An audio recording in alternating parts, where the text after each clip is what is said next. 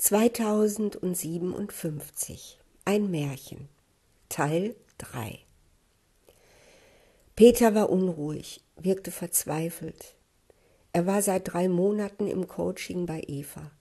Jede Woche hatten die beiden zwei Stunden Zeit, um nach Lösungen zu fahnden, die Peter aus seiner Verzweiflung brachten. Es war schwer, es würde ein langer Weg werden. Eva und er saßen sich gegenüber im virtuellen Raum. Körperlich war jeder bei sich daheim. Peter, 53 Jahre alt, war seit drei Jahren arbeitslos.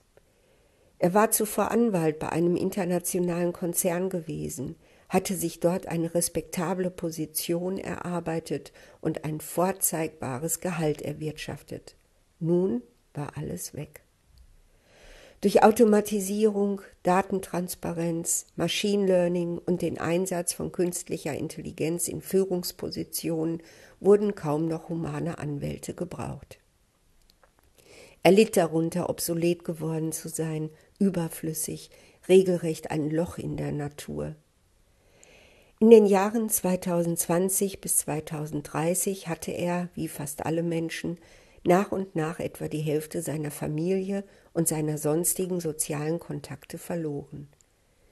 Er hatte in dieser Zeit sein Studium abgeschlossen, seine Frau kennengelernt, eine Familie gegründet und Karriere gemacht. Seine Frau hatte ihn vor zwei Jahren verlassen.